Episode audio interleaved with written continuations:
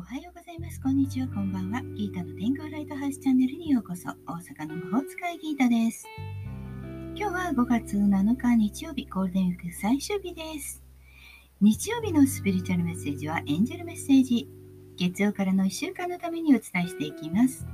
今週のエンジェルメッセージは気づき。メッセージは現象だけでは判断しないで、心の目を開いて真実を見つめましょう。メッセージは気づきとしてやってきます。というものでした。占い好きの人に結構多いのですが、タロットを見て、これっていいこと？悪いこと？と目先のことにこだわる人も多いです。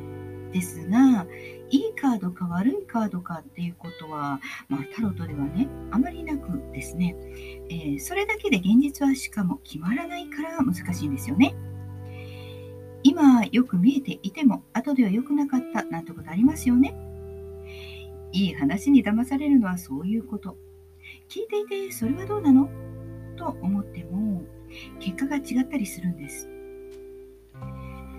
もちろんね、私も人間ですから、人の話を聞くとき、自分ならこうよねとしかももちろんありますけれども、でも私はその人でもないし、実際のところは分かりませんから何もないというね白い状態で聞くようにしています。できるだけ。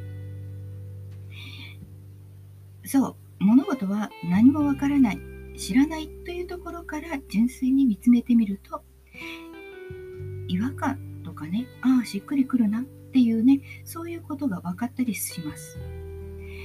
まずはいい悪いとかね常識というあらゆるフィルターを外してみると気づきはやってくるかもしれません。それでは今週も健やかで平和でありますように今日も最後まで聞いてくださってありがとうございました。大阪の魔法使いギータでした。ではまた明日。じゃあね。バイバイ。